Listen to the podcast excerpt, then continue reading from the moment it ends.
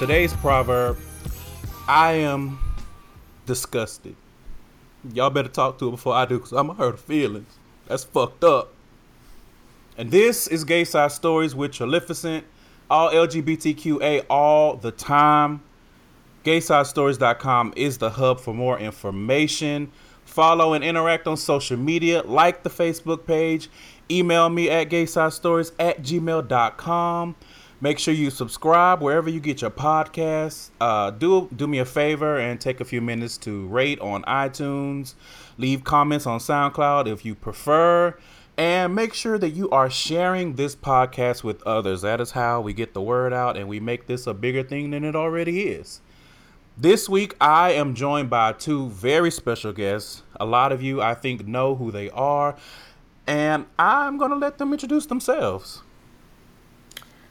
Oh, I'll go first.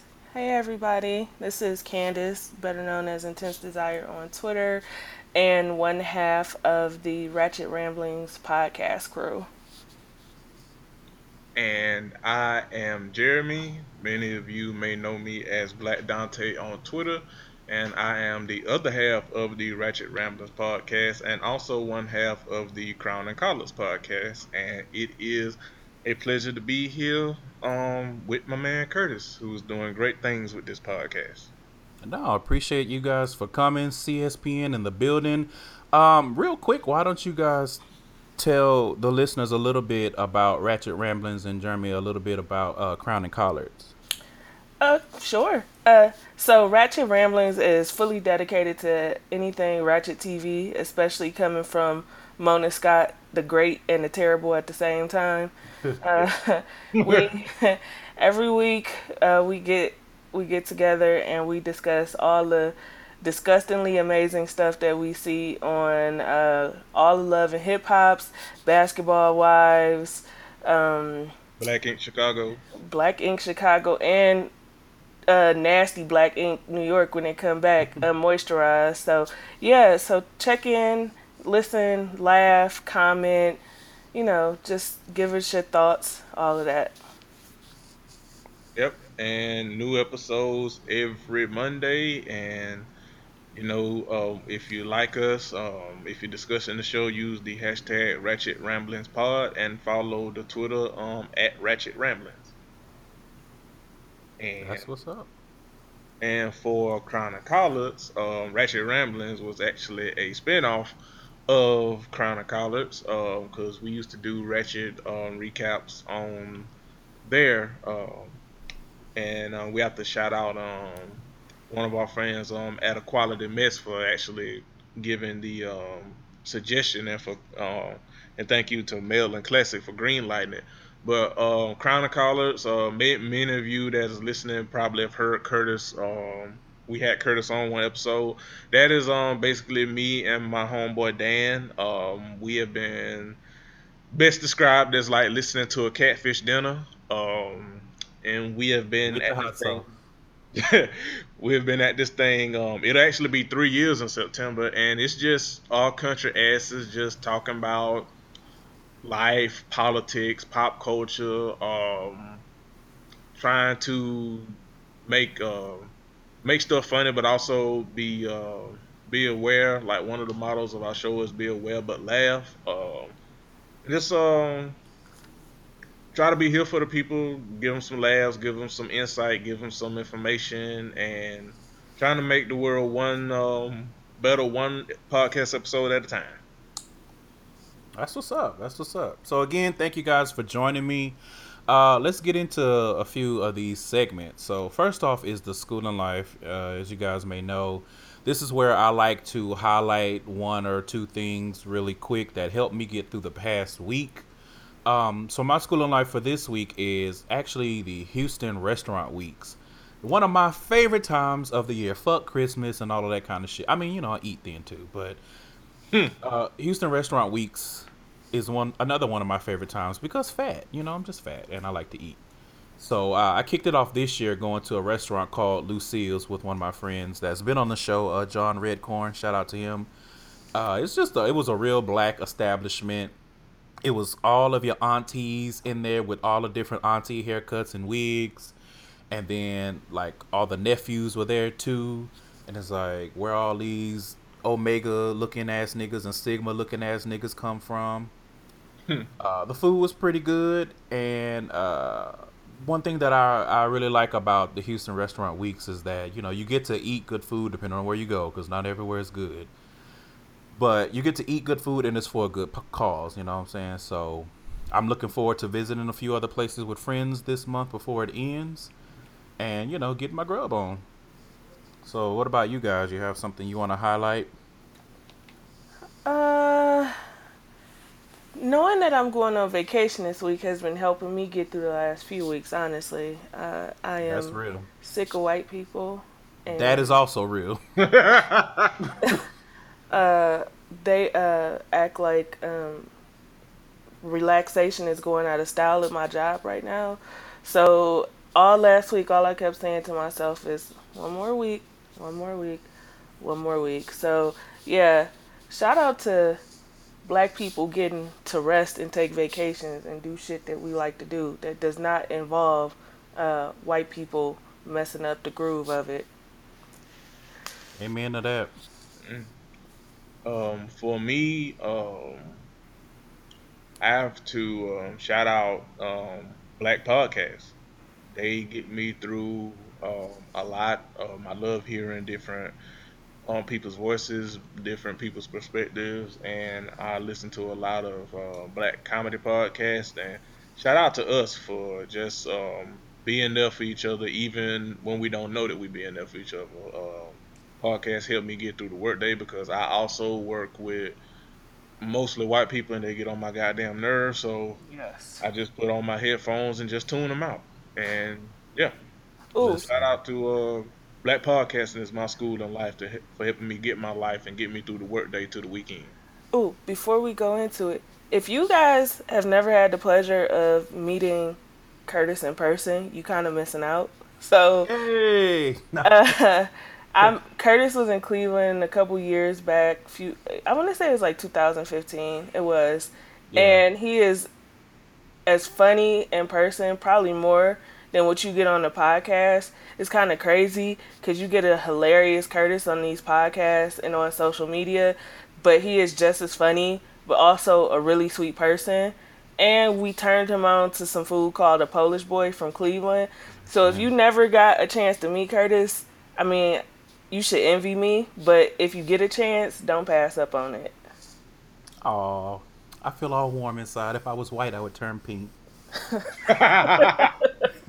but no, same. Shout out to you. You know, like that was a dope night, and that was a messy good time with the Polish boy. And same with you. Like if y'all haven't met Candace in person, she's cuddly and her smile is bright. And she ain't shit. Like as much as she ain't shit on Twitter is magnified probably at least three times in person. Yeah. And she'll let you know. I, I you know what? I distinctly remember you be like, you know, I don't even be saying all the shit that go through my head on Twitter, cause, and I was like, you know what, you right. Mm-hmm. so shout out to that. Um, moving right along to the come quick segment. I just got one quick thing. Um, sometimes I have things on my heart and I talk about them on this segment, but a lot of times I'm like, I'll just leave it to the other podcasts. But in this instance, I think this uh, Twitter poll that I did is fitting, especially for you guys having started Ratchet Ramblings. So the question that I asked on Twitter was, if you could, would you get ass shots? And the answers were yes or no. So 37% said yes, and 63% said no.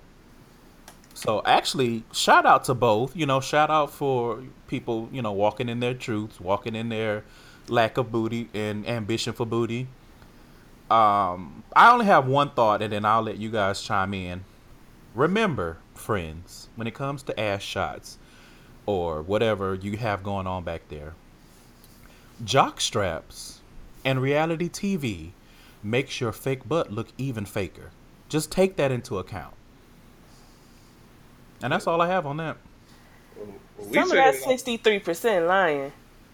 I mean, that goes without saying. I was gonna call him to the mat, but hey, listen, you know, only I, when I speak of stuff, I only speak in terms of black people because I don't care what white people think. So, it, having a nice ass is a thing amongst our people. Like, Oh, Yeah. a nice ass, a nice ass gets, can get you far.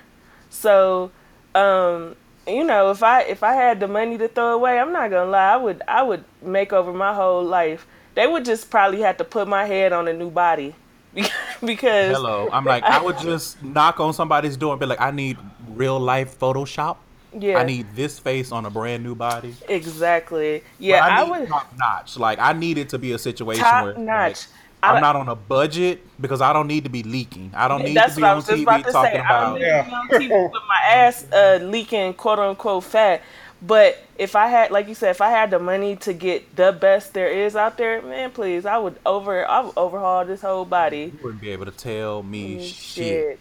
But I don't like I said, I don't want I don't want the church's chicken of ass shots. I do not want to be leaking plasma and shit on nobody's Yeah, couch or my own. Exactly. I don't want no no tire fix a flat in my ass or nothing like that. But if I could afford good plastic surgery, I'm all for it. Yeah. Yep, everything but the face, cause that Yeah, I like my face. that shit that they, y'all be going through, and they like they have no rhinoplasty and all that. I'm good no. on that. Mm-mm. Just Like I said, just take this face and put it on a new face off. I ain't lying to you. I ain't lying to you. We all walking our truth. So, um, sorry, Jeremy, you had something to say? No, I was just gonna say like like we said on Ratchet Ramblings, we are pro plastic surgery. We are anti leakage on somebody's couch. Yes. Leak. I mean, uh, anti-botched. yeah. and sex of life. I thought that these things that they were outlining could apply to any situation, whether it's you being an ally to feminists or to women, you're being an ally to the LGBT community, to black people or other marginalized groups. So I thought we could get into that and have a nice discussion about what it means to be an ally and some tips that you should try to adhere to. So first I'm going to say why don't you guys give your personal definitions of what it means to be an ally to a marginalized group? Candace, why don't you start us off? So, for me, the one of the biggest keys to it is to be genuine and being an ally. A lot of people do it for hand claps and back pats, and when they don't get that, their real true colors come out, hmm. and it kind of diminishes what it means to be an ally for people who do it from a genuine place because they care about marginalized groups that they don't necessarily fit in, but they understand the struggle. Um, nobody needs you to be an ally so that you can benefit from it. That is completely against what it means to be an ally to a marginalized group. It's not for your benefit. It's for the group that needs the support. So Right. if you're in it for you, get out. Because these groups will marginalized groups, especially people of color, specifically black people, and especially the whole gay community, they will continue to march forward towards equality and safety with or without you. And preferably without you if you're being if you're not being sincere about being an ally to them. Like that's the biggest biggest key to me is cuz being genuine covers the whole spectrum of it. It means that you can take criticism. It means that you can recognize when people who also claim to be an ally are being full of shit. It means that you can recognize and accept in yourself when you when your allyship is looking funny in the light and apologize and correct it or just get the hell on altogether. Indeed. All right. What about you, Jeremy? Um, I agree with um everything Candace said, and I would um also just like to add um probably the biggest. I, I gotta confess, I kind of don't believe in well, I, I don't like the term ally. I don't believe in like I don't like the term necessarily, but I get it. Um, but probably the biggest thing is just having empathy for people, which is pretty much the basic like human 101 um but like the when you're in a privileged group or a privileged situation it's like well this don't affect me you know well why why the, why would i have to give a fuck? Um and a lot of people skate by with that but that's not that's not a very tangible way to look at life and not a very tangible way to look at people because when the shoe is on the other foot you know, a lot of people want to raise hell, and it's like, well, hold up now, you you don't have empathy for other people, so why the fuck everybody got to stop the world for you? Um, right. so, um, like I said, if just be a decent motherfucker, just be a decent human being that cares about other human beings, and just know that um, I can pro- speaking to something that I can relate to. Um, I used to be uh, and I've talked to actually, what, didn't me and Can, Candace, didn't we? Me and Candace had a conversation on this when we used to do Ratchet Ramblings on um, Crown of Collards. This was when um, we did a mid-season recap of Love and Hip Hop Atlanta, and it was the time that Stevie um, Stevenson guy um, went on his uh, killed killed that elderly man and went on this uh, his rampage and it was about you know the whole men are trash thing. And I used to be a not all ass men, uh, not all men ass dude myself.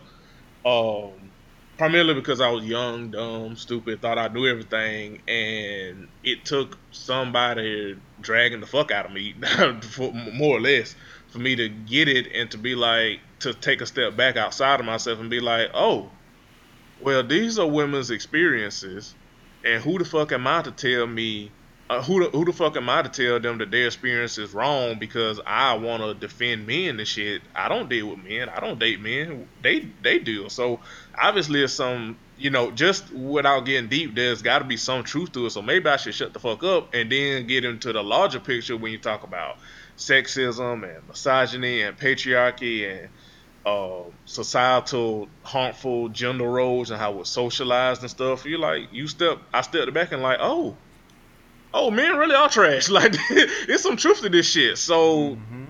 just I, I and just with that, just doing your Googles, just listening to people, doing your own research and having empathy, I think that what constitutes as a good ally, quote unquote. And also knowing when to shut the fuck up, when to advocate and when to shut the fuck up. Indeed. Okay, uh, I think we're going to touch on some of the things that you guys just said as we go through these uh, 10 talking points. So let's get into it. The first one says being an ally is about listening. Uh, the tagline under this was basically just quote unquote shut up and listen. Uh, and I'm gonna read this as the writer wrote. I believe it was a white man that wrote this, so you know. You gotta take that with a grain of salt. you know, gotta take this grain of salt with a grain of salt.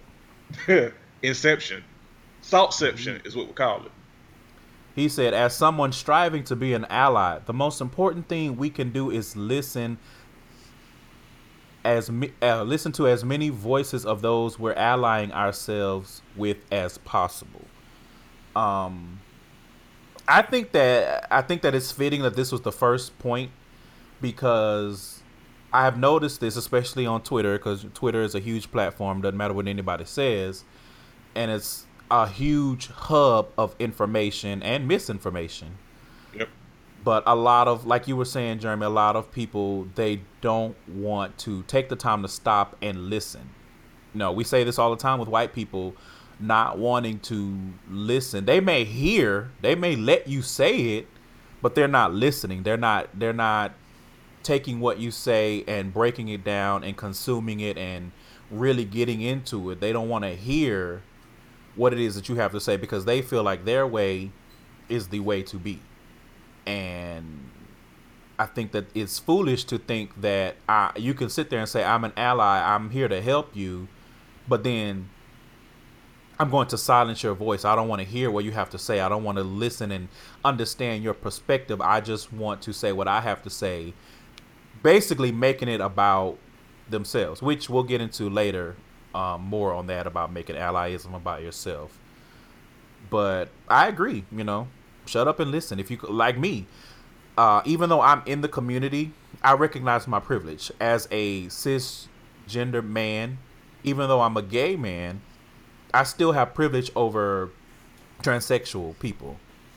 So I never take it upon myself to, to try to stand up and speak for transgender people, trans women and trans men.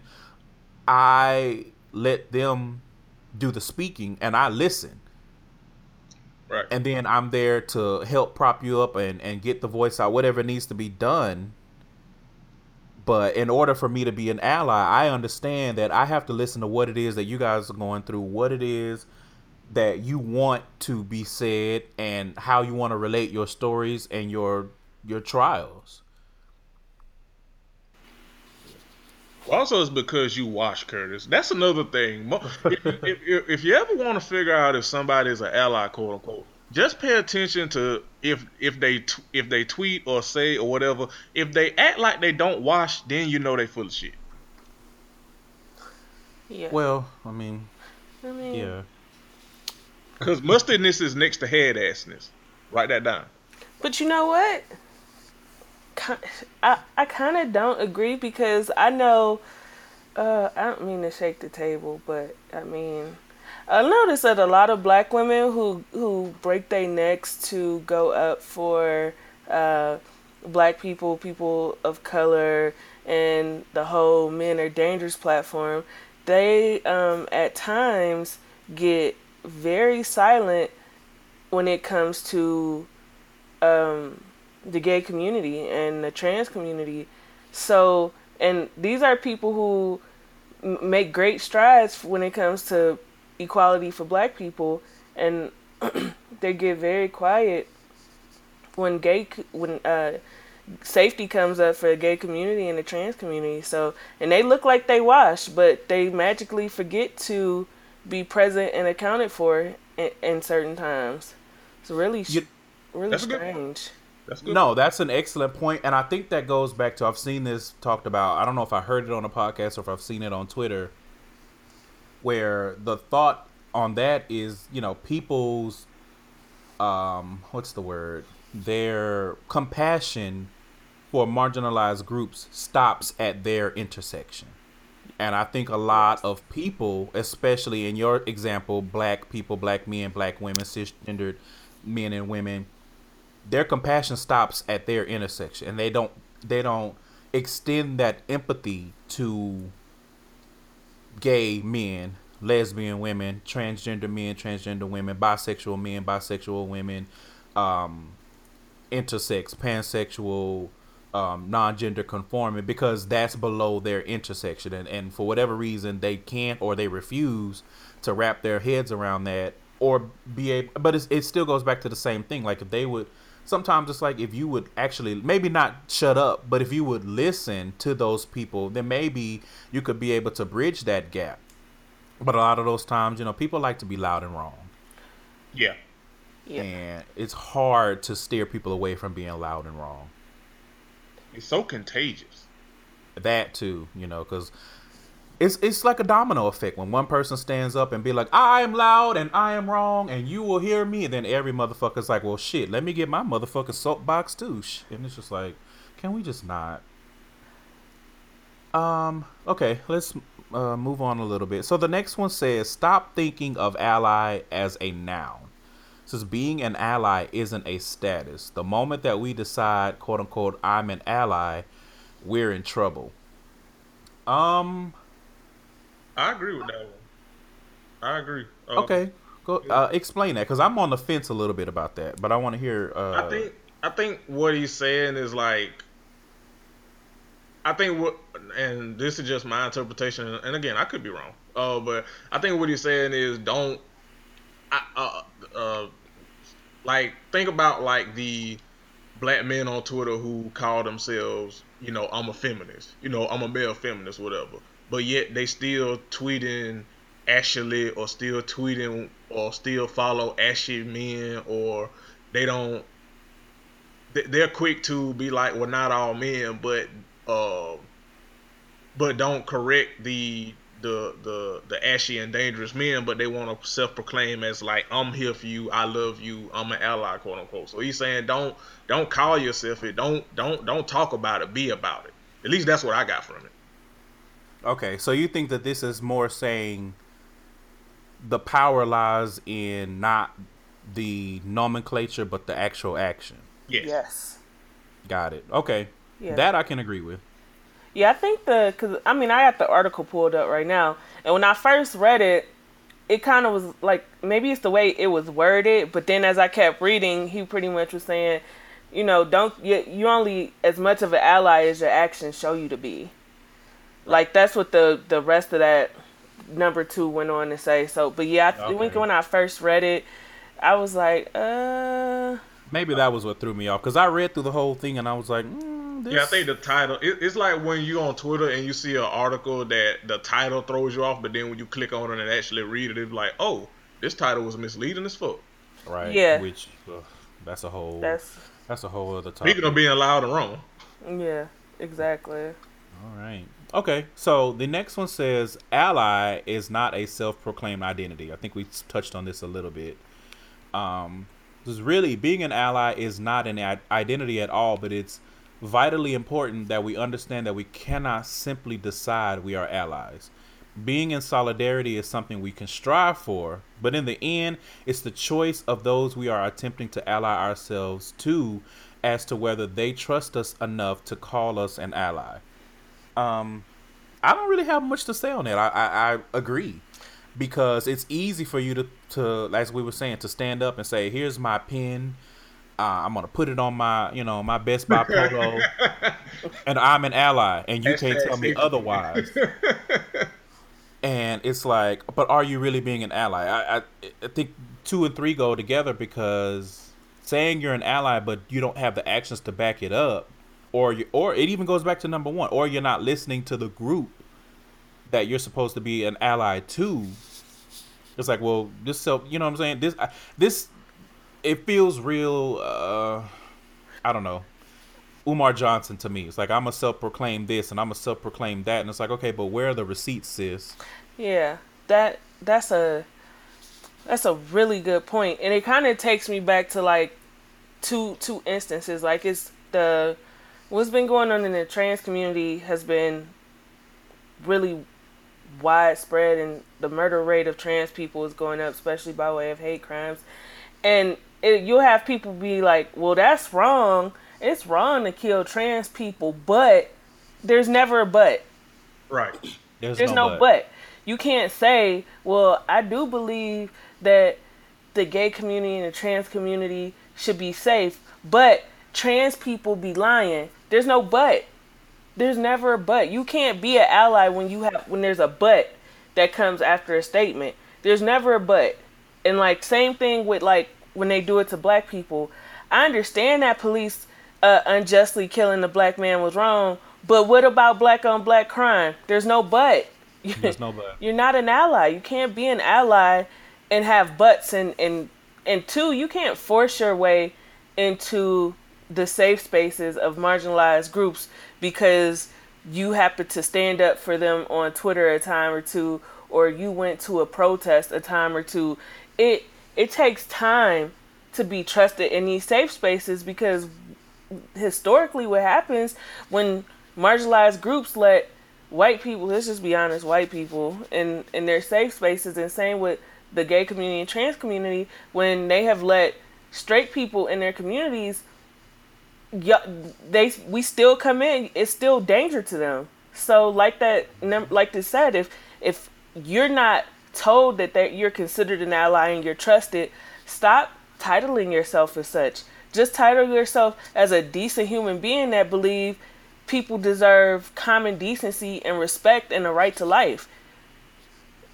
Agreed. You know, and the reason why I brought up Umar Johnson is because that so clearly stood stands out in my mind as someone who claims to be pro-black and I'm here for the black community and it's like but on the real a large percentage of black people don't fuck with you.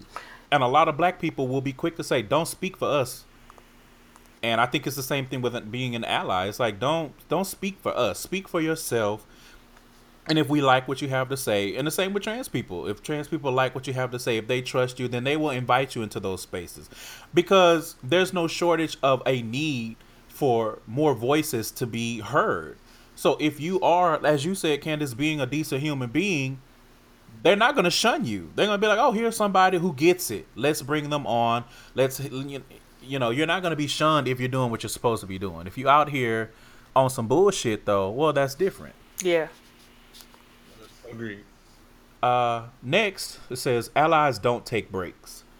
The thing about oppression is that it is constant. Well, that's a word. You may be white, but at least you, that was a word. Yeah. Uh, it says those who are those who are oppressed and marginalized in our society do not get to take breaks or respite. Ooh, another word. Come Thus, on with the, come on with these words now. Listen, I feel like I need to pull out my goddamn pocketbook. Like uh, we about to do offering. Right. come on, come on with these ti words. it says, thus, if you truly want to act in solidarity, you simp- you cannot simply retreat into your privilege when you just don't want to engage. Ooh. Got, I want to know what what what out of all the, out of all the ten points, I feel like that one is like the one that you should like plaster on the on the mm-hmm. on the poster, a T-shirt on the wall, and just hand it out to people. If you're exactly. gonna, if you're an ally, you don't. There's no days off because, like it says, the people being oppressed, the people being killed, harmed, hated against, we don't get breaks. Yeah. You don't get racism. Nope, don't, don't take Christmas off. Exactly. I don't get to. I don't get to take my my blackness off for not for even a second. Right. I never get to have a break from being black. I never get to have a break from being gay. I never get to have a break from all of the different intersections that I that I reside in. None of us do. So right. I absolutely agreed with that. Oh, that, that was a word there, but uh, that was refreshing. Yeah, that's why I. That's why I, to a degree, and like I know everybody has their limit, and you can't be mad, quote unquote, all the time. But to a degree, that's why I don't like throw shade and get on people that you know people deem as like always mad, quote unquote. Because like the article just said, nigga, oppression don't take no days off. you know what I mean? Nope. Racism don't take no days off. Sexism don't take no days off. Homophobia don't take no days off. Transphobia don't take no days off. Like nigga, all this shit is constant. So if people, if some people are like mad all the time, quote unquote. Nigga, just look around. They got reasons to be mad. So you know, Solange told you, motherfuckers, got a right to be mad. Right. Yeah. So hey, if you if you're not trying to look, if you're not trying to help with the food, then get the fuck out the kitchen. Mm-hmm. Um, it occurred to me, you know, because we were given this one point so much praise that I I should highlight that even though a white man wrote this article, he got a lot. Actually, I believe he says it in the article. He got all of his points from a black woman, like a, a blog that he goes to. Her name is Mia McKenzie. So you know we have to have to give her that because you know I, I, well, I, think... I don't want I don't want to make it seem like a white person came up with all of this on their own. But I also am not detracting from the fact that he was able to read the things that she's written and he gets it and he can relay it and regurgitate it and package it in a way that lets you know that he understands and he is not just going in one ear and going out the other. And also giving her credit because we see that a lot where people will take credit for folks working that like they came out up with it on their own and not, especially from black women. And, and it, right especially from black women and and take it off as their own. X and lb um but uh, so talking about so, shaking the damn table. So uh, so shout out to him for um for for obviously not you know like you said detracting from his from his understanding and his uh point, but also for saying that hey I I got this from a black woman and I understand it and I'm also while writing this article giving her credit and giving and you should also check her out too. So shout out to him for oh, that because oh, yeah. too many motherfuckers try to profit off the backs of black women and don't give no credit. So that's that was dope of him. Agreed. All right. It says allies educate themselves constantly. Standing in solidarity with a marginalized or oppressed person or people means that we need to know our shit. We need to educate ourselves about the issues facing those with whom we want to be allied and about the history of said oppression. What you should not do, though, is expect those with whom you want to ally yourself to teach you. That is not their responsibility. I think, dog, I feel like, I feel like we should share this article at least twice a day, dog. This shit, this shit is for. He was listening to a seat at the table when you wrote this shit. yeah, he didn't. He didn't come to play games. But again, like you said, he referenced uh, and McKenzie, um, yeah. and so he knew when to sit down and be thankful for Black Girl Time. Um, oh, her uh, her her blog or website is called Black Girl Dangerous. I just mm-hmm. sc- scrolled back up, but listen, one thing that uh, I find myself doing is shutting up when I don't know shit, and maybe that comes with me getting older and growth. But if I am not aware, or if I don't know something, I'm not about to stick my foot in the pool and try to swim with the people who have taken the time to get educated on the subject. I'm gonna be quiet. I'm gonna listen, which I feel like this point goes back to the very first point. To learn, you have to be willing to listen. Mm-hmm. So listen and then do your own homework. Twitter is infamous for telling uh, the gay community and the trans community and the black community that we need to teach people. For we free. need to teach them. We need to help them understand. No, yeah. the fuck we do not. Your computer, your your smartphone, your all this technology and you are still choosing to be ignorant. That is a choice. Yeah. The resources are at your fingertips. You can you can learn a lot on Twitter just by changing up who you follow. Yes. Yeah. If you if you want to know what it's like to be tolerant and and to be genuine and to understand what happens to these marginalized groups, you can learn that just by just by no longer following the shitty people who sit around and bash the gay community and trans community all day, bash black women all day, make jokes about our trauma. You can learn a lot just by unfollowing those type of people and following better people. Agreed. Um an example of this that sticks out in my mind is so this past week with the whole um Breakfast Club thing and Lil Duval. I was I'm I'm not gonna lie. I was feeling away and I was hesitant to listen to some of the podcasts that I like to listen to every week because you know it's, it's cis het black men and let's be real a lot of them fumble and bumble over this topic and I didn't want to be listening to a bunch of just foolishness for lack of a better term. But one conversation on a podcast stuck out to me because the guy said so and I like the podcast. It's it's a it's an ally podcast.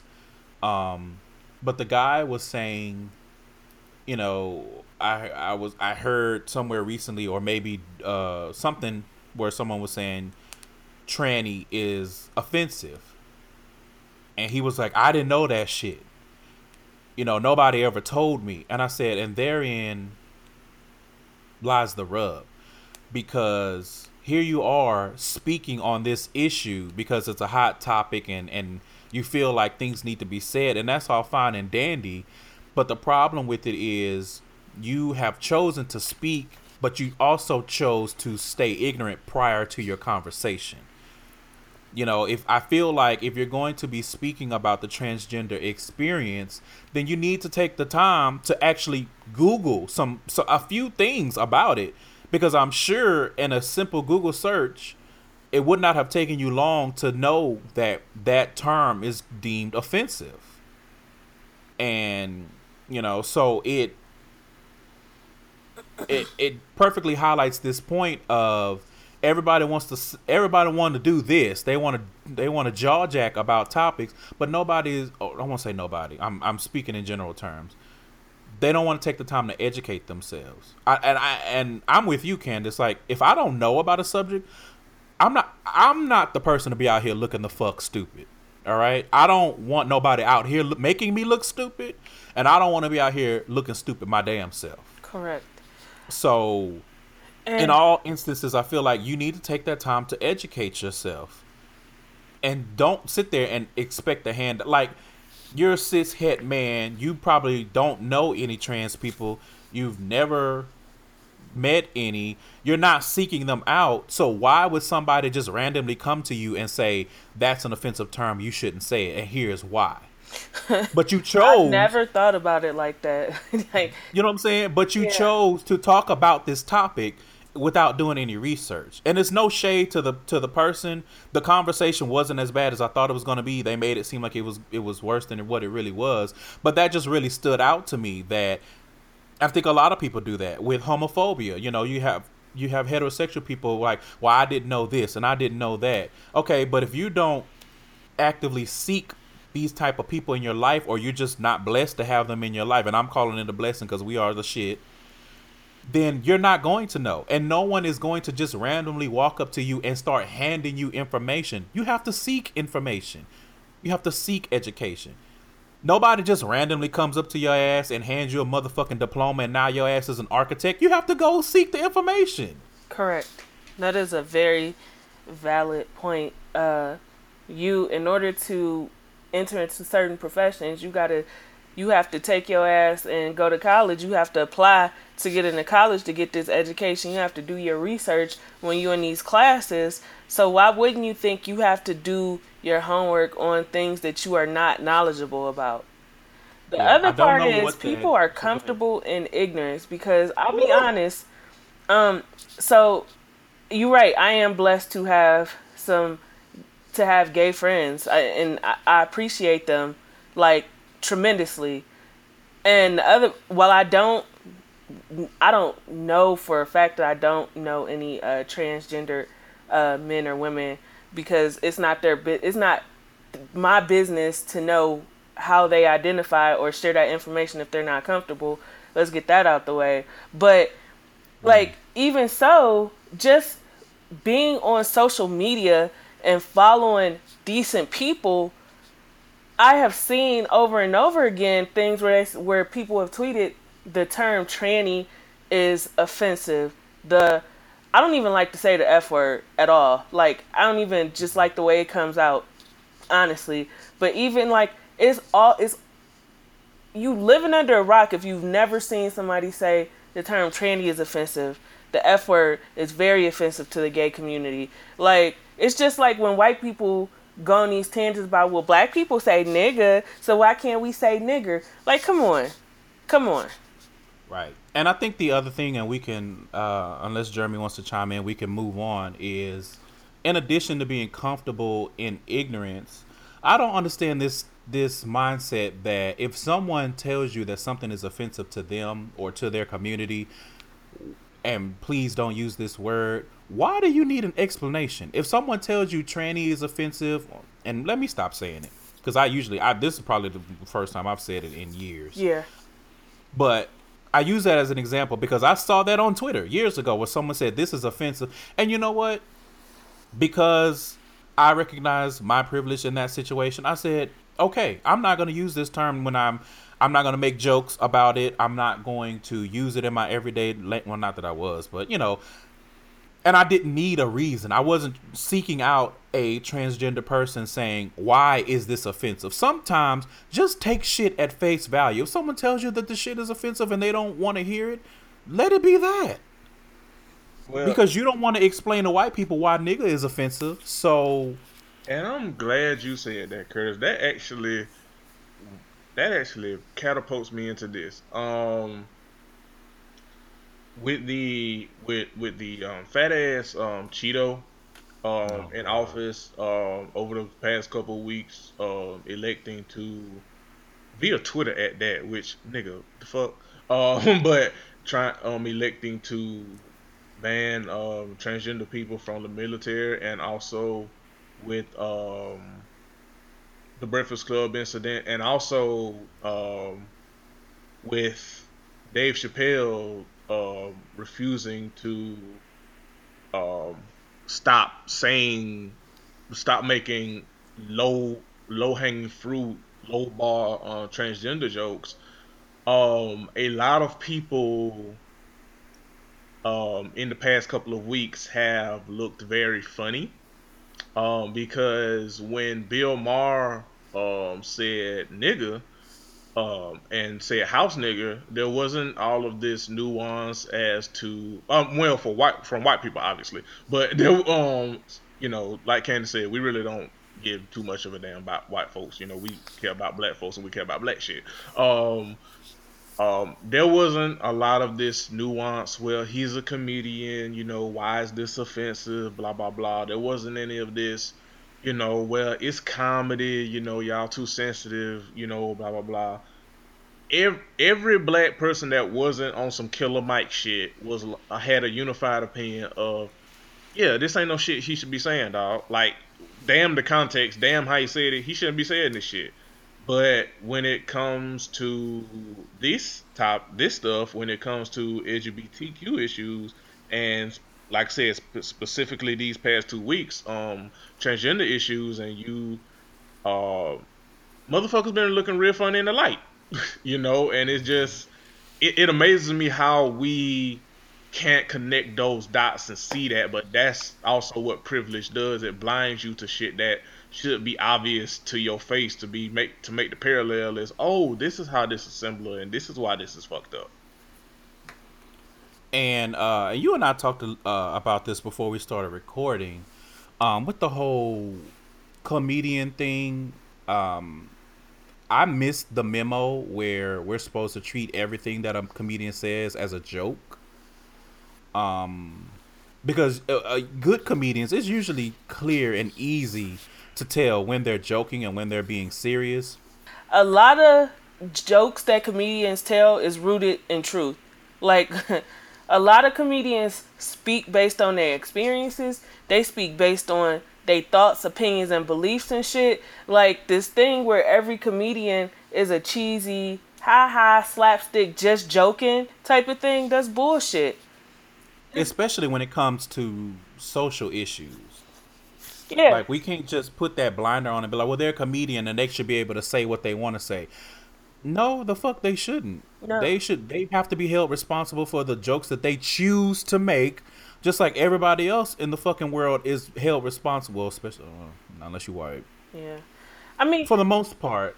Um go ahead. No, I was gonna say somebody was like, Well don't don't he didn't he joke on this didn't he joke on rape didn't he joke on murdering of women and i had to remind him that shit was not funny either like what the fuck like and, and then I, I i was like didn't we see an increase in hate crimes when trump was elected and they was like well yeah i was like so don't tell me that public figures don't have the ability to sway the thoughts opinions and behaviors of people who are already hateful. Right. Mm-hmm. Um, and to piggyback off that, Candace, because a lot of people and e- even well-meaning people, they tried to do that with um, Lil Doodoo, um, and try to diminish what he said. Little snooze ball. Yeah, little, yeah, little, little shit, little shit thing. Um, we can't. You can't try to devalue or make it seem like it's not a big deal what Lil Duval said because it's Lil Duval. Yes, Lil Duval in the long game, in the long scope of history, of course, you you as an individual, he's not going to influence what how you think or have any impact on you or your beliefs. That's all well fine and dandy. But honestly, it's not about him and it's not about you it's about the people that he is inciting violence against pe- against people that like Candace said, some inciting violence that's already there. It's not like Lil Duval said this and this is just some new phenomenon where oh shit, he he's saying something new. Uh what, what are we gonna do about this, guys? This is something that's already happening.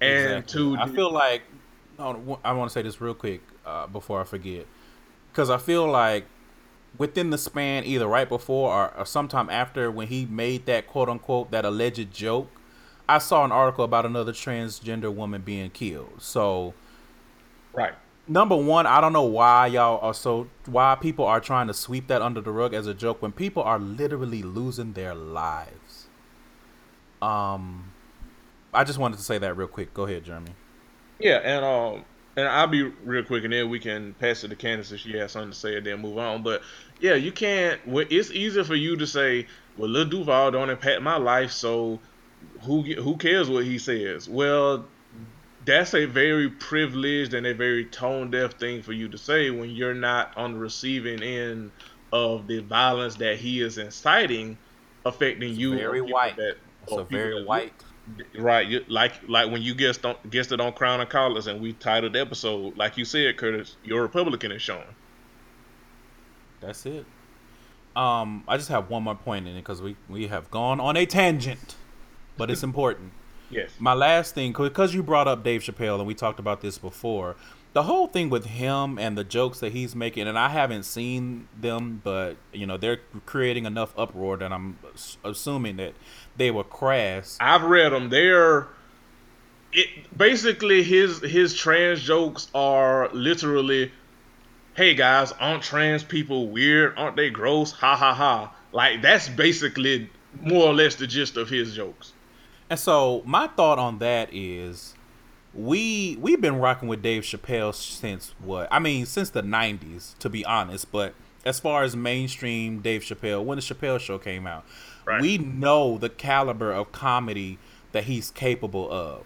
So for you in 2017 to make such poor jokes where you're just punching down, it's like we we know that you should know better because we have seen you do better. We have seen you be better. Right. So for you to be making these easy, like you said, low hanging fruit jokes about trans people, it's why. I'm like, you don't have of all the shit in the world to make jokes about trans people? Why? Why is that part of your set? I don't understand it. And if you're gonna tell a trans joke, at least be funny about it. Like, just because it's coming out of your mouth, and I think a lot of comedians fall victim to that. You know, they start smelling themselves and they think I'm a comedian, so everything I say is funny. And that's not the case, especially when you're joking on people's livelihood or their just existence. And like on the sur- on the surface, it may seem like, well, what's well, what's so bad about him saying that? Well, first of all, just saying someone's like, well, first of all, the jokes that he's saying play into the trans panic factor that gets trans people, specifically trans women, killed. Like, if you mm-hmm. you can't tell me you can't see the correlation of, hey, aren't trans aren't, aren't trans people silly and aren't isn't it funny how a guy can just put on the dress and think he's a woman and ain't that ain't that strange guys you can't tell me how you don't see how that plays into the trans panic that cis cis black cis men and oftentimes in these in these cases cis cis black men you can't tell me how you can't see the correlation of that kind kind of panic of oh the these this group of people is weird and they will they they are weird and they will act weird towards you that feeds into the fear that gets them killed. You can't be intellectually lazy and see and, and can't make that connection. Right. Correct. Okay, let's get back on track. Um, we have we have about four more, and then we'll be done with this. So it says allies don't need to be in the spotlight. True solidarity means supporting the work of those you're allying yourself to, not solely creating a platform for your own voice and work. Sure, your privilege may afford you the spotlight sometimes, and there are times when you can use that spotlight to talk to people who share your identity.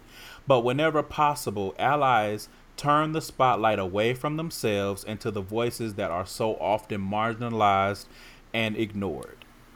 Um, I, I just I felt like he hit that one on the head. Like that was spot on and I think we talked we touched on this a, a, little bit already of calling yourself an ally and wanting to be in the spotlight and getting a cookie and a, a gold star for being an ally is not the point. You need to move out of the way and if you have a platform, you need to use that platform to uplift the people who are in the intersections that you're supposed to be caping for and let them speak and if they choose to let you speak for them, okay. Correct. But you need to be comfortable enough in your allyship, if that's really what you are, to step down from the pedestal and let someone else step up and speak, and you be there as support. Yep, I agree. Um, that's why like on our show, like we, it's only so much me and Dan can say. Like usually we'll if we're talking about things that are like dead ass specifically, uh, unique to black women. Like we'll have black women on. Like Candace has, shit. Candace basically our third co-host, more or less. Right. Uh, Lexi. right. Her and Lexi. Shout out to Lexi. Yes. Yes. Yeah, she would- Le- we're gonna have Lexi on Ratchet Ramblings very, very soon. Uh, but yeah, like when it's stuff that, you know, is unique and specific to black women, we do our damnedest to like have black women on. Uh, if we can't have them on, we'll we'll we'll speak on thing, the thing generally, but we won't try to act like, you know, this is something that's you know that we just dead ass know you know and then if we you know if it is something that we know we'll give credit where credit is due and say hey i learned this from black women Just like this article. yep All right. Uh, it says allies focus on those who share their identity. Beyond listening, arguably the most important thing that I can do to act in solidarity is to engage those who share my identity. Um, Jeremy, I will give you props that you do this often. Um, I see a lot of people on Twitter doing it. And that is when you are caping for black women, you caping for trans people, you caping for everyone else in the LGBTQ spectrum, you don't need to be focusing on them. You need to be focusing on the people like you that are causing them harm and causing them to have spaces that are not safe. As a gay man, if you say, "Okay, I'm I'm there for you. Uh, I'm an ally," I don't need you going off or speaking to or having anything to do with other gay men. What I need is for you to get on these straight men because they are the ones that are making it unsafe for gay men. So on and so forth for lesbian women, trans women, trans men, etc., etc. And I think sometimes that gets lost in the shuffle. People want to speak and they want their voice and, as the article said, their work to be considered so badly that they not they don't target the groups that they need to be targeting. You need to target the groups with the privilege, not the misadvantaged, the disadvantaged. Yeah, I don't have Agreed. anything else to say. You hit that right on the head.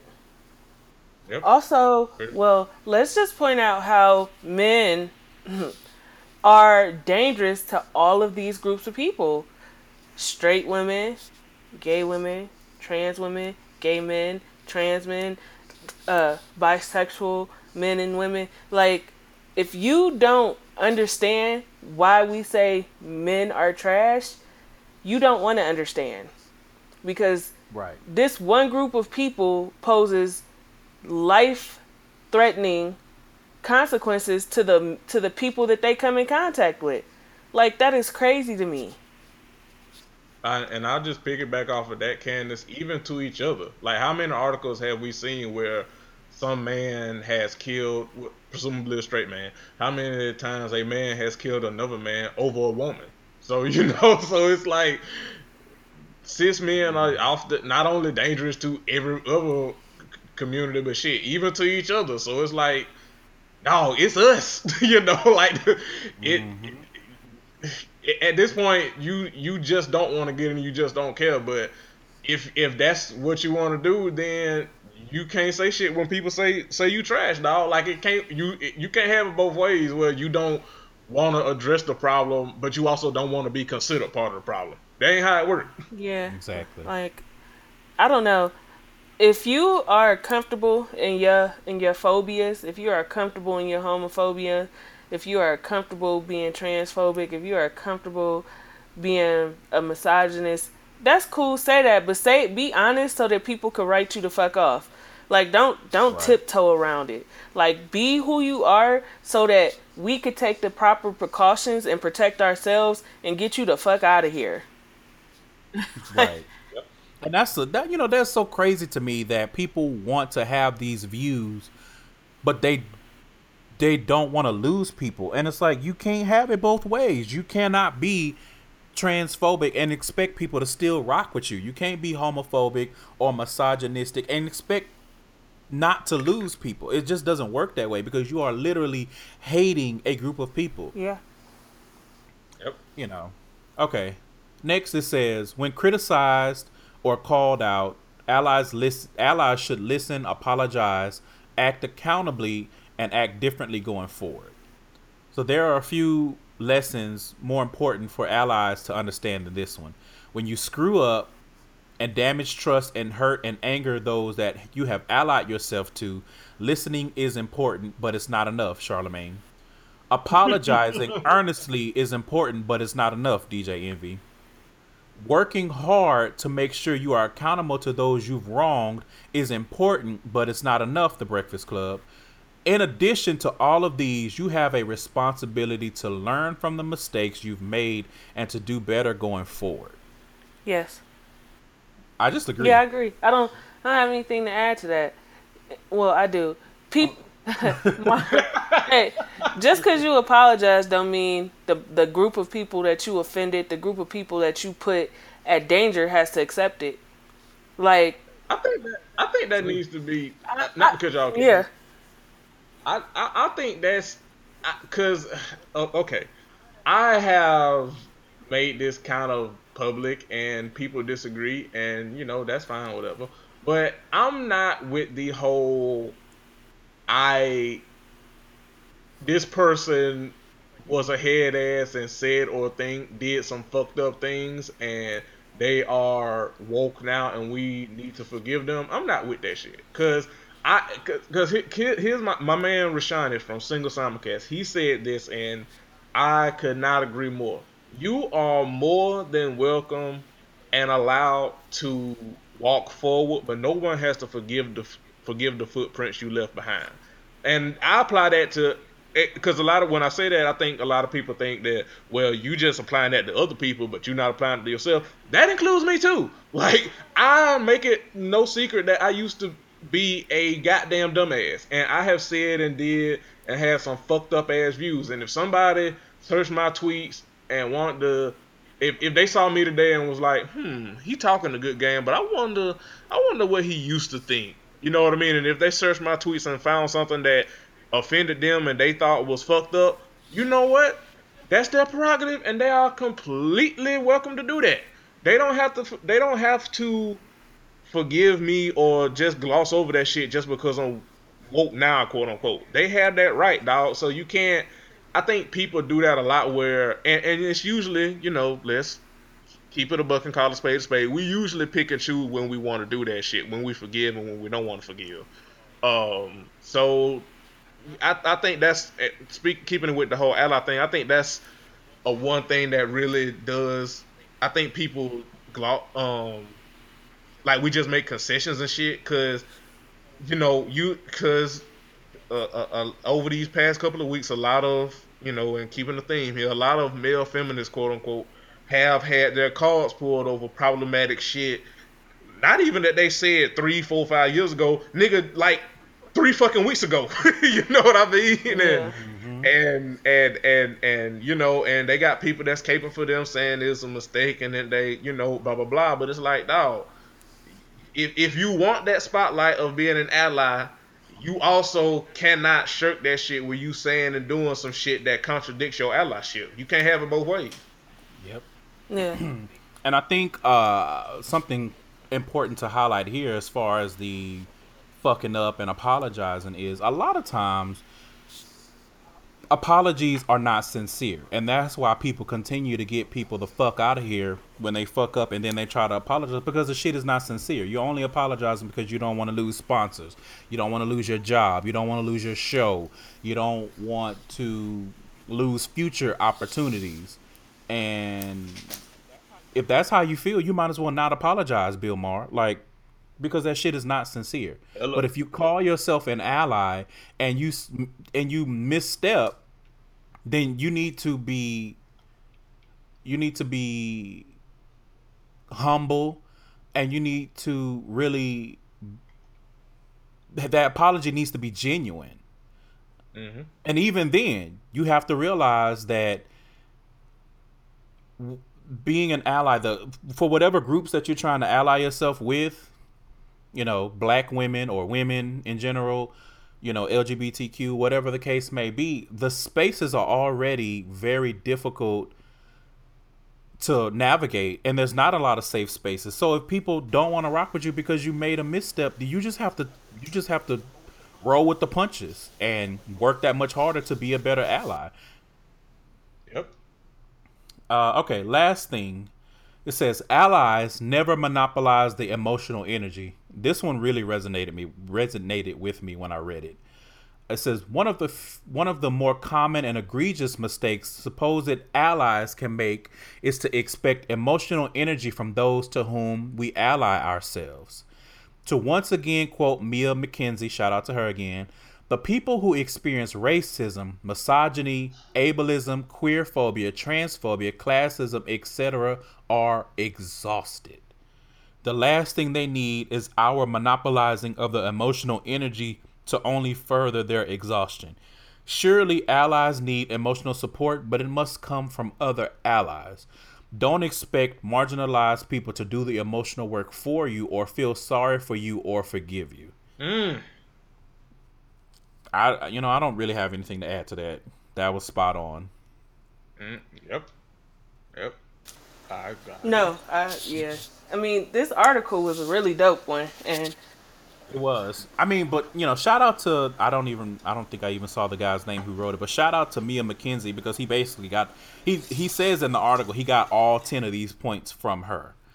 Um, and I just want to say one thing, and then we can we can move on to the next segment. And it kind of goes back to what I was saying about Dave Chappelle. Um, stop.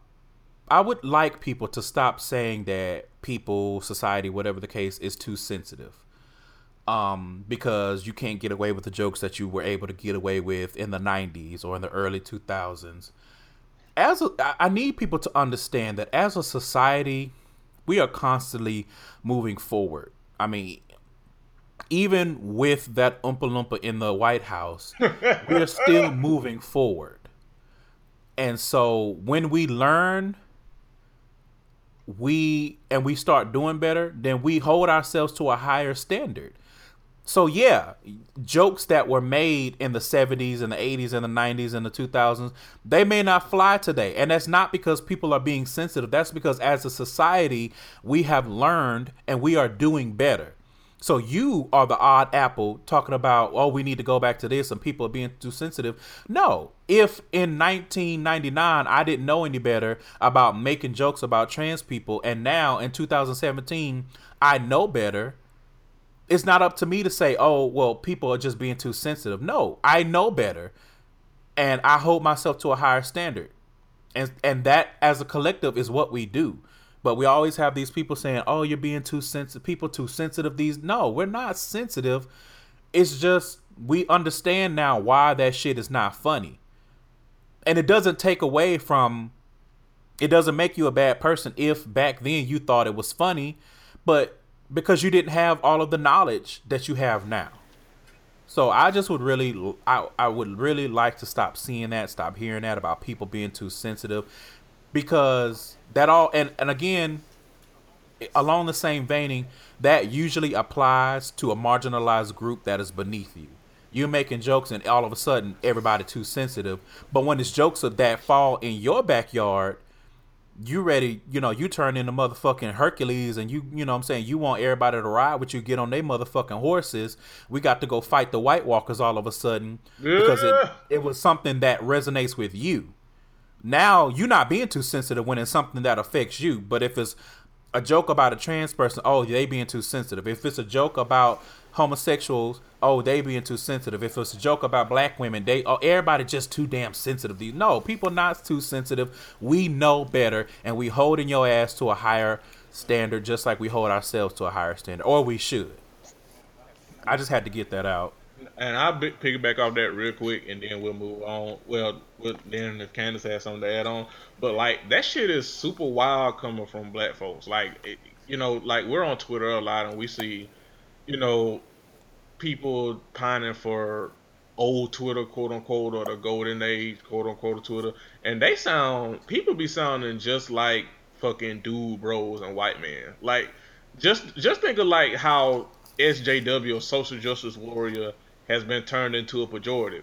That shit came from white dudes. That shit came from white dudes on like game. Um, if you, if you, if you talk to any, if you talk to any black gamer, man or woman, and you ask them stories about like Xbox Live chats and message boards and stuff, they will tell you horror stories of yes, like indeed. just the, the the most vilest racism, the most violent violent misogyny. Like you, it will blow your motherfucking mind. Like that's where those terms used as pejoratives came from. It came from white from white dudes, and to see niggas use that shit, it blows my mind because it's like it's like the example we brought up with with Bill Maher like when it's us, we expect the people to be like, well, you know, that's fucked up. You can't say that. I understand why you would, you know, have an issue with X, Y, and Z. But when it comes to women, when it comes to LGBTQ people, like all that empathy goes out the window, dog. And it's it's like I said, you you can't have it both ways. Where you don't want to be considered part of the problem, but you either adding on or not speaking up and out against the problem and we'll wrap it up, like you said, unless Candace has something to add. No, no, I think Stop. good points were made. Go no, ahead. I think good points were made. The article is good, but what we've added has been even better. Yeah. Uh, my last thought on that is stop thinking that people can't read between the lines. Ooh. Like when you say that shit, oh, you know, can we go? I wish we could go back to this Twitter, or I wish we could go back to the '90s when we could make these. Just say what it is that you're actually saying is that you want to go back to a time when you could be mean with no consequences because that's what you're pining yes. for. Holy shit. That listen, I'm so tired. So was it Friday perhaps? It had to be Friday when Dave Chappelle was being discussed and I was so damn tired of seeing well, why y'all not outraged that he joked about rape? Why y'all not like stop doing that? Like you said, just say you want to put your phobics in the uh in the atmosphere and, and go about your day. Just say you comfortable with certain groups dealing with the things that they deal with because you don't have to deal with it. You don't care about the transphobic jokes because you're not a trans person. Just be honest. Like sometimes it's even though it still make you a shitty person, sometimes you gotta live in your truth and say, hey, I don't deal with transphobia. So I, I don't care about it because that's pretty much what it boils down to. I don't I don't care about what's happening in the gay community because I got hetero privilege. Like, just be honest about the shit. Yep. That, and that's um, what it is. And uh, and also and also Candace, uh, because me and you actually like, um, for those of you for y'all that don't know, if you haven't, you know, uh, newsflash, but me and Candace, even though we do podcasts together, we actually are friends. And we talk about stuff. You know, we were talking about stuff. We were talking about this. Was it? Yeah, like I said, was it Friday, Candace, or yesterday? Either one of the two. And like, nigga, people, when when you said like, well, why y'all ain't, uh, why ain't nobody outraged when uh, when um when uh Dave Chappelle made those other jokes? Uh, well, I hate to be this person, but well, actually people were outraged. People did say stuff, and you know what he did? Well, I haven't really paid attention to his stand up or whatever, so I can't tell you either way. But you know what he did on those topics? He didn't make those jokes again, but he was called out to the carpet on the on the um on these transgender jokes once, and he didn't give a fuck, and he did them again. So again, what what hill you trying to die on here? The uh the one where they don't have to be uh, bothered with the fallout from shit like that, and that's what's so crazy yeah. about it. But I I had this conversation with Curtis, and I had this conversation with you. A lot of black women are homophobic and transphobic, and they are passive aggressive about it, and they sneaky about it, and they hide behind shit like, uh, oh, Friday, some fake, fake scenario came on the timeline and it was saying the, like it was like a dear jane letter and the woman was like oh, i've been married for five years. Me and my husband oh, trying to have kids but he doesn't know that i'm i'm uh i'm tra- he didn't even say trans the, the fake shit said tranny. That's how i know that it was fake first of all because transgender people don't refer to themselves as that and they was like, "Well, I'm trans and I never told them." And you know what it did? It gave it it gave people ammunition to be fake outraged and be like, "See, that's why they get killed. See, because they be lying to people. Look at that shit. Look at that shit." And I'm like, "That's not real. There's no way that's real." But this is the type of hate that you see, and it's not always in your face hate. It's like passive aggressive, like that. Like, see, they lie to people, and that's how they get killed. See, shit like that. Here's the thing: even if even if transgender people don't aren't forthcoming with people about how they were born, the the the penalty for not telling somebody your business is not death. Like let's mm. let's get right. that straight. The penalty for not being honest is not death because let's be like if we're going to keep it very very real, a lot of you men, a lot of you niggas have done a lot of lying in your lifetime to women. A lot of cheating, a lot of beating on them, a lot of getting them pregnant and abandoning them, and the penalty for that was not death for you. Exactly. Right. I would say I would even venture to add to that even if you lie to the United States government, the penalty is not death. They'll throw that ass in jail, but they're not gonna kill you. Hello. Right. Um, and my last thought on that, and we can wrap it up, is uh, what I, uh, what y'all was saying earlier about you know walking your truth. Say say what it is that you're really saying and, and, go have a good day. But even if you choose not to walk in your truth don't expect other people not to hold you to the truth that they see. Um, i have one more um thing to add. Also go ahead. um and uh, for um for the record, everything that I've known, everything that I, I, I know about the, very little, even though I'm still learning, I'm still you know, getting up on these topics and these issues and these experiences that transgender people face. Um, and when I make my point, I'll cite some uh, some trans some uh, trans activists that I follow and stuff. Um, Candace actually mentioned the podcast that one of them has. Um, but either, either if trans people and specifically trans women do do disclose, their lives are in danger just for the mere being trans. Like their existence is is is a danger because other people, cisgender people, cisgendered men, kill them. Like and and particularly if they're a trans woman of color.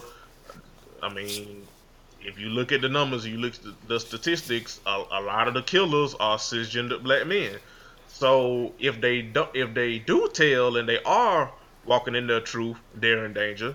If they don't tell they're in danger. So it's like either way, their lives are in danger, and us as cisgender, cisgender people are using all these different scenarios and putting our lives and our feelings and our phobias at the forefront of these conversations while also not inviting transgender people to the conversation and also not listening to transgender people in these conversations that are saying that hey this ain't that and this is not real and I'm in danger whether I tell or not tell and we are centering our feelings but then also wonder why we see trans people and trans activists always mad quote unquote all the time. It's because we suck at being allies. We suck at being empathetic to people. We suck at talk having being having all the, the hot takes and all the loud and wrongness about these conversations about about these people, but also not listening to these people. And then when they do speak,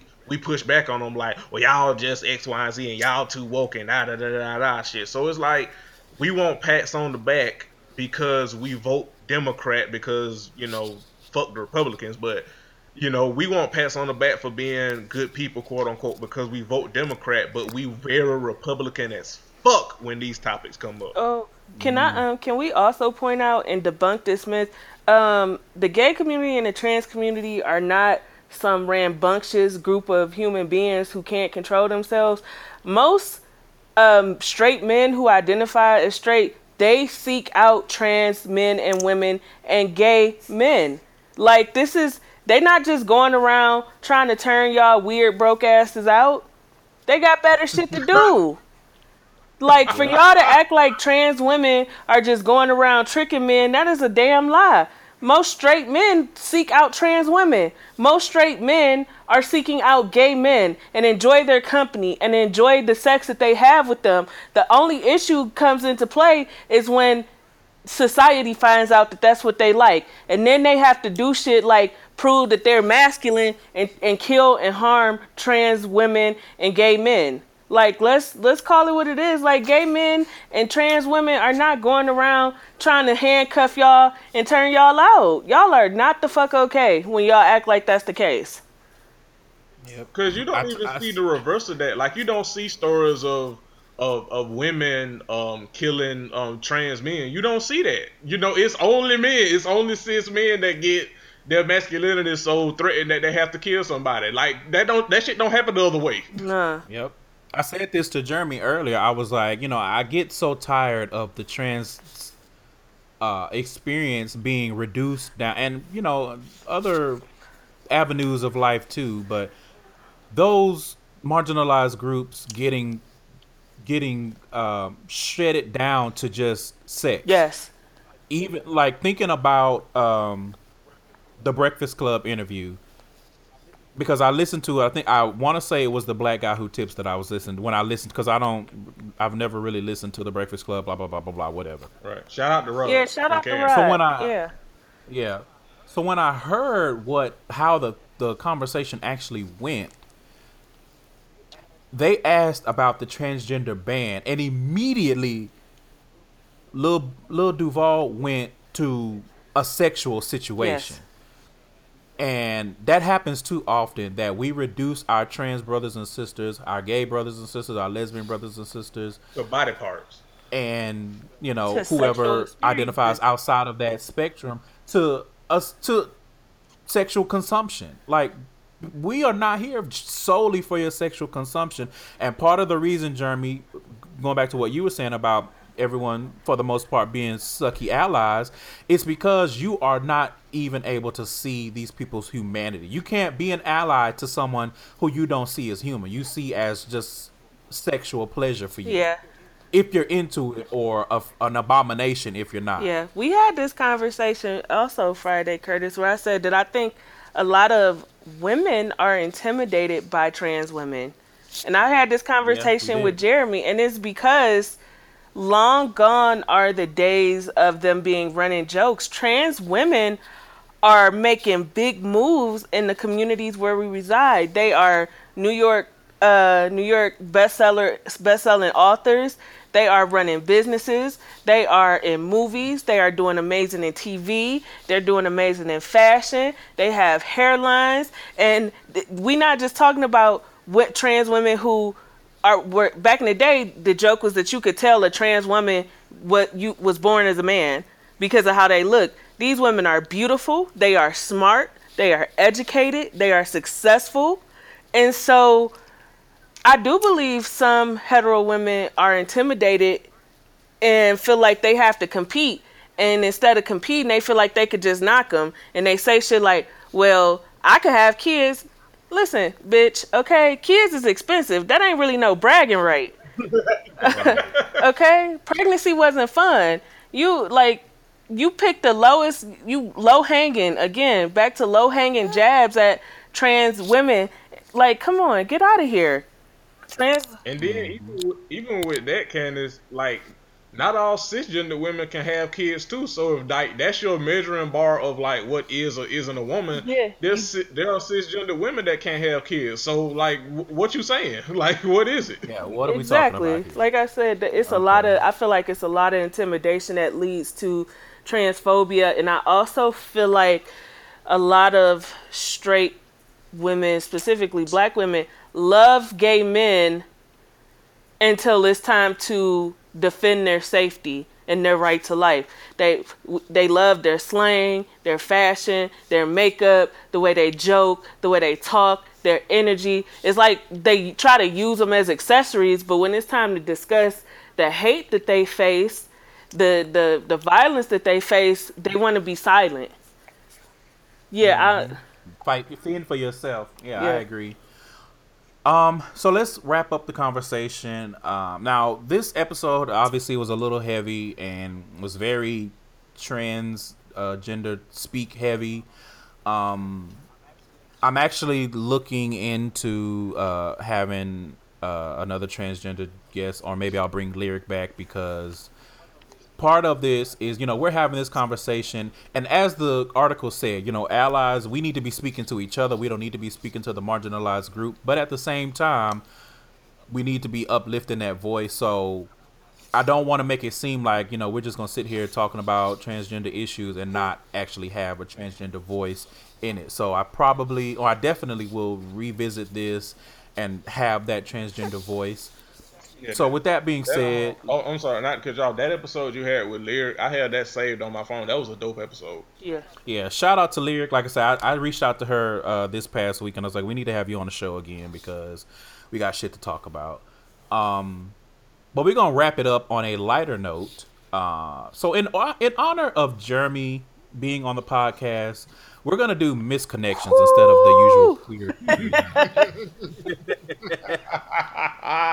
paying homage to Crown and Collards. Uh, if you have not heard the episode I was on about uh, that shit, uh, literally, literally, it was Crown and Collards episode uh, 121 called "Your Republican is Showing." Go back and listen to that. And can I just say that trying to find articles for this was overwhelming. There are so many dick pictures in the missed connections as a gay, I'm a gay man. I, I, you know what I'm saying? I am no stranger to penis. So for me to say that it was overwhelming how much dick was in the missed connections, that should give you a a good measurement of how much. I was like, what the? Like y'all just really. What? Y'all are some nasty motherfuckers. Hey, like, hey, Craigslist is a cesspool, okay? and let me yeah. tell you, yeah. you could go like when I was moving to Denver and I was looking on Craigslist to see if I could find any good rentals. It was dick pictures in the in the uh in the rental properties listing. I was like, yo, see, okay. Y'all wilding. Like y'all wilding. The, the number one out the question that like because when people when we do them on, on Crown and Collards, the number one question that people ask me is like, how do I find these shits? And like I have to tell them like, look it has gotten to the point where I don't even have to look in the in the missed connection section. Like it was one damn missed connection. I can't remember where and what it was about, but it was so it was so outlandish. You think that I I had found it in the personal ads? No, this was in the actual missed connection section. So it, it's a motherfucker. Listen, so before I get into this, shout out to uh, the people in the missed connections that are arguing back and forth instead. Listen, because I was on there and I was like, I saw something that said Ray, and then it was, and then I scrolled down and I saw the same subject line. So I clicked on, and I was like, y'all are really arguing. Y'all are going back and forth in the misconnections. Are you serious? Your connection is no longer missed. the connection has been made. You can argue off of here. But anyway, so let's get into these. The first one says Country Cowboy at gas station. This ain't gonna end well. says today, Tuesday, I went in to get some beer and cigarettes. You were getting beer too. You looked at, period, my crotch, grabbed yours, and then rubbed your ass. You put your beer down and asked me where the bathroom was. I, period, pointed and then, period, followed you. Fuck, dude. Your ass is amazing. I want to pull your jeans down and drill your hole. We were interrupted and I, period, left. I, period, want to fuck you. Tell me what color shirt I had on. You were in a black t shirt, Levi's, and cap. Name the period, place, and I, period, will come fuck, period, you. The end. This is a lot of damn punctuation. Listen, either you get too much fucking punctuation or you don't get enough. Like there's no That's middle true. ground. That's true. Hey. That's true. he so, went in the gas station number, for some Marlboros and some Bud Light, and he was and was trying to get he some was trying to get right. hey, hey. no, okay. So wait, because I forgot uh, one very important aspect of this is that he punctuated this whole thing with a picture of a man in some, I guess Levi's and a cowboy shirt, uh, cowboy hat backwards. So basically, like an ass shot of him in some jeans. Hey, So you went and you found a picture of somebody like that to help, I guess, set the the tone of the missed connection. Visualize. Listen, first of all, y'all nasty because bathrooms, uh, gas station bathrooms are nasty disgusting. as fuck. So y'all are nasty. Number two, but number two, shout out to y'all uh gay cowboys out here. They do exist. Don't think that every man in Wranglers and and trucks that he got a catapult to get into the cabin of are straight. They out here listen. Listen, country ass know- white men be out here fucking They probably men know how to. like it ain't They probably know how to ride a dick better than anybody else. They know how Hello. to giddy up. Bronco. Hey, listen. uh, All I'm saying is, all I'm saying is, if it's if you see if you see a a, a white if you see a, a white man over the age of about 25 in some Brett Favre jeans, hey, Hey, why are you calling? You you might could stick a finger Or in there. two. Or two. Or Marlboro. Yeah. You This don't never know what these Asshole motherfuckers into might smoke day- the these cigarette. Days. Be like assing McGee. That sounds so freak. That's freaky as hell. Nigga say he put his beer down to grab his crotch. Hey, you know white sick. men love beer. You what white what white man you know putting a beer down? Listen, they Come on had now. some intense sexual chemistry to not have exchanged a word. Like the misconnection always funny because if I got that kind of chemistry with you off the back, I'm getting your phone number ASAP. Right. We got interrupted and I left. Why didn't you exchange information before you left? Anyway, let's move on to the next one. Oh, okay. this one, This, this one says I tried to mix it up because there were a lot of men for men, which, mm. uh, but this one is different. So it says the last of my kind. Uh, oh Okay. boy. Is this the Temecula nigga? Listen, listen, just listen. For exactly 128 years, 3 months, 11 days, and 4 hours, I have waited. The cryptic note folded neatly into an origami cat, parentheses cute, and hidden in the cupboard above Sebastian's desk brought me here. This is the day. No longer will I be the last. I know you are reading this. Do not make me wait a moment longer. Nigga, what? I'm just wondering what in the twilight hell? What do you mean 128 years? Bitch, what the fuck are you even talking Nah, Nah, about? this I, listen, a origami cat. You know how goddamn, you know how goddamn lonely you gotta be to fold up an origami cat. Cause most people when they do origami, it's some wild exotic animal, a crane, goddamn hummingbird, a giraffe. Motherfucker folded up an origami cat and called it cute. Wow. No, so so here's the thing. Because reading this, the person left you the origami cat note. And that's what brought you here. So how is this a misconnection? The connection has already been made. They obviously have access to you if they can leave you notes where you will find them. 128 years, four days, three nights, 29 minutes, 17 hours. 500 25,600 minutes. Well, No, what are you shit. even talking about? This shit, this shit sounds like this shit. This shit sounds like the prologue to a RPG. I thought Like, I this some thought it Final was a Fantasy yeah, I thought it was a fiction fantasy type thing. The fuck, 128 years. I was confused for a minute. Like I was looking at my fingers. I started counting like 100, 128. Yeah, yeah. This person is extremely weird. Like they probably be Like, on. They like- probably be in the uh in on PlayStation or Xbox calling black people niggers. Like it was that kind of weird. Like you know they be in there like fucking nigger. Like what? Right. Like this. This, this this shit, like- motherfuckers like- think they Lestat and shit, thinking they they looking for their Queen of the Damned. Like get the fuck. Like I like the whole time you was reading this shit, all I could picture was Morgan Freeman like narrating this shit. Hey, go away. I'm like, Tell you me been y'all waiting didn't 100 t- lie to me and tell me y'all. I was thinking. Twilight. I was like, is they a vampire? That was my first thought, and then my second thought was, nigga, are you posting this from the grave? 128 years? What are you What, saying? what kind of crack they smoking? like how high you had to be to post to to post that in the misconnections because you know they read over it twice before they posted it. Like, cause they Oh, they yeah, went 'cause, back uh, and put cute after the origami cat. Like that was an after the afterthought edit. Like, oh, let me say that it's cute. No. You know that they took some time because the punctuation on this was flawless. they took their time. They proofread the fuck out of this.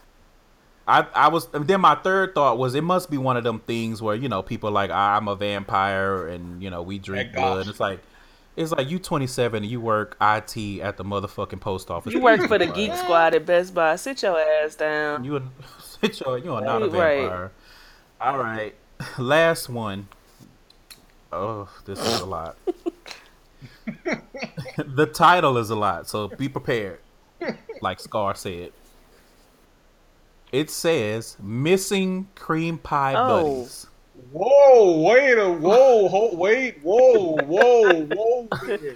Hold on, wait, wait. So I Wait, want wait, to, hold on, wait. I gotta process this. Wait. Wait, I need to add to it before you start processing. If so I want it I want it to be known that this person listed some stats. They are 65 and married. So I want you to marinate on the entirety of that before I read the Hey, actual hey. thing. Wait a minute, hold on. Missing cream pie buddies. Hey. 65. Mary. Hey, that is real nasty. Y'all nasty as fuck. Wait a minute, hold on. There's stats with this shit. This is the first time I done heard stats on the damn biscuit. Oh, and there were a lot of them where they have their stats, age, height, all kinds of shit. Oh, there were quite a few, but this one it was it was important that I also gave the age and the status. Okay, all right. So let me read it. okay. It says, "A couple years ago, we met and you let me eat your wife after I watched you fuck her. Now, I'd like to go again, but I have lost your email. Please get in touch with me." Exclamation point. By the way, or BTW, if you are not the ones I connected with but want to get together, please contact me. A fresh cream pie is one of nature's delights. Oh, Oh, wait, okay then. All right. if y'all don't come get your cockhold ass grandpa off of motherfucking Craigslist, hey, you know what I was just thinking the other day? I was like, people who can use well placed sexual innuendo are a gem. And then I was like, one of my favorite jokes is when on Twitter is when somebody be like, "What's y'all favorite pie?" and somebody be like, "Cream." That shit funny, but this not funny no more. this not funny. I'm never gonna be able to think of cream pie as the same. It's The joke is over. yeah, joke is over. You done fucked up the church's money. What is going on? Are you are you okay? No, the fuck you are not Hey, okay. yeah, oh, hey, what? That is old and nasty. Listen, I, listen. I'm not saying older people don't have sex because I get it, especially when they healthy. But after a certain age, nobody want to hear about your sex life. Nobody want to read Like, about your sex life. Like fuck in private. Like be nasty in, in the privacy. Like don't tell nobody, especially not Craigslist. Oh, Nigga, I I just- am never gonna look at cream pies. That, Yeah. Like I, I might not like if, like if I'm watching por- like if I'm looking at porn and I see cream pie, I might turn the goddamn computer. yeah, that's off. enough for me. That's too much. yeah, Like- that I saved the best for last. That was that was a Nigga lot. said cream pies is one of life's greatest joys. Like, huh? One of nature's Yeah, delights. nature's delight. It's natural. Like dog, that motherfucker went full onk to the about goddamn cream pies. I'm fucking ima- I ain't never looking at cream pie again. Hey, I always shit, imagine elderly men to like shoot dust when they come. So that really ain't no cream pie. It's like a, it's like, it's like confectioner sugar. The shit just, it's like confetti explode. Now that's nasty. Hey, get your goddamn Like, granddaddy off Craigslist with his nasty ass. Get your granddad. dog. Right, get, And the way that this was written, you know, my immediate thought was, this motherfucker, he probably, it's a delicacy to him. He probably go get him a straw Hey. and stick Oh, it in oh, no. sip it through. He probably eat it with a spoon. was like, right. Curtis, what you doing? He got Hey, him a let me- bib, a special Hey, bib. listen, this gonna sound terrible, and please don't judge me, but I know you gonna judge me. So many years ago, I was watching the porn, right? And the nigga came in a woman and and she and he made her push it out on the plate and then he fed it to her with a spoon.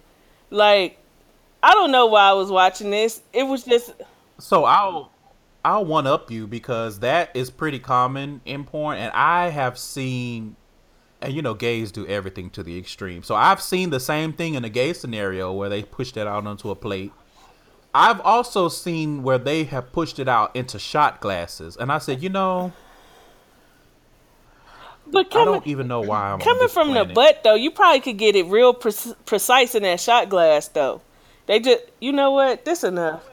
However, it's coming from the butt. This And as I have spoken about on previous episodes, y'all are not out here doing it properly. y'all are not giving that monkey a good rinse. So, that's like a it's like a chocolate are- cream pie. right. You know what? On that note, we're gonna wrap this I think that's enough. I, I think we have. I think we. That's I think enough. We exhausted every resource. I think we. I, I, I think this is. I, I think this is the time where we need to close because this is. Yeah.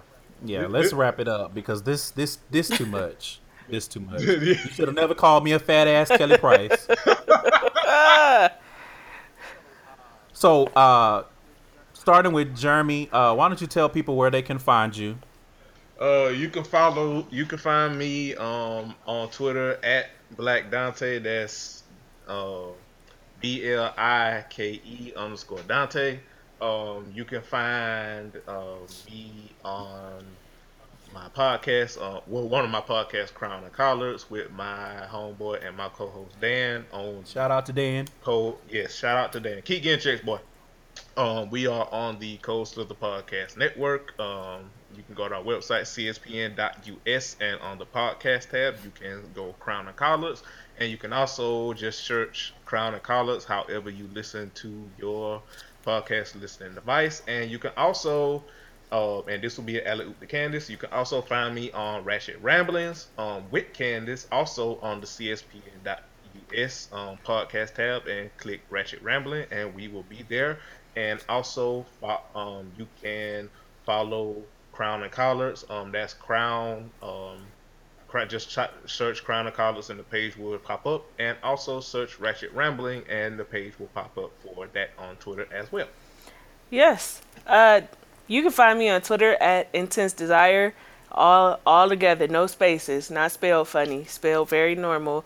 Um, no, cream yeah, no cream pies. Like I feel like I should change my act now, but you, it's a little saucy. But you can find me at Twitter um, on Intense Desire. Um, I do live tweet um, the the Ratchet TV shows on our uh, podcast page, which is Ratchet Rambling. So if you want to get some good laughs and a dose of comedy at other people's expense, uh, follow and uh, yeah, thank you for having us on.